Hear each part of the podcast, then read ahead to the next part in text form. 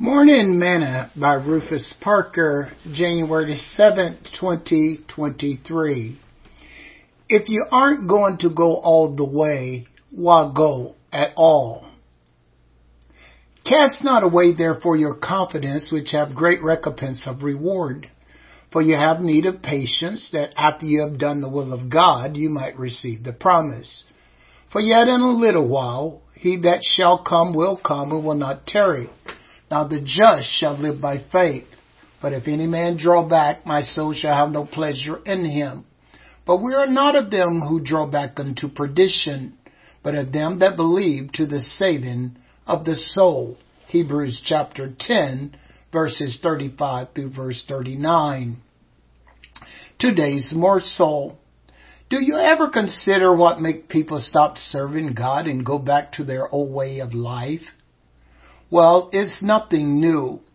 Paul informed Timothy that Demas had forsaken me, having loved this present world, and has departed unto Thessalonica. 2 Timothy chapter 4 verse 10. Scripture also informs us that even Jesus had disciples leave him. And he said, Therefore said I unto you, that no man can come unto me except it were given unto him of my Father. From that time, many of his disciples went back and walked no more with him. Then said Jesus unto the twelve, Will you go away also? Then Simon Peter answered him, Lord, to whom shall we go? Thou hast the words of eternal life, and we believe and are sure that thou art that Christ, the Son of the living God. Jesus answered them, Have not I chosen you twelve? And one of you is the devil. John chapter 6 verse 65 through verse 70. If we aren't going to go all the way, then why go at all?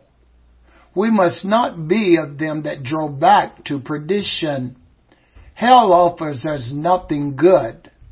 Hebrews chapter 11 gives us an in-depth look at men and women who are willing to go all the way.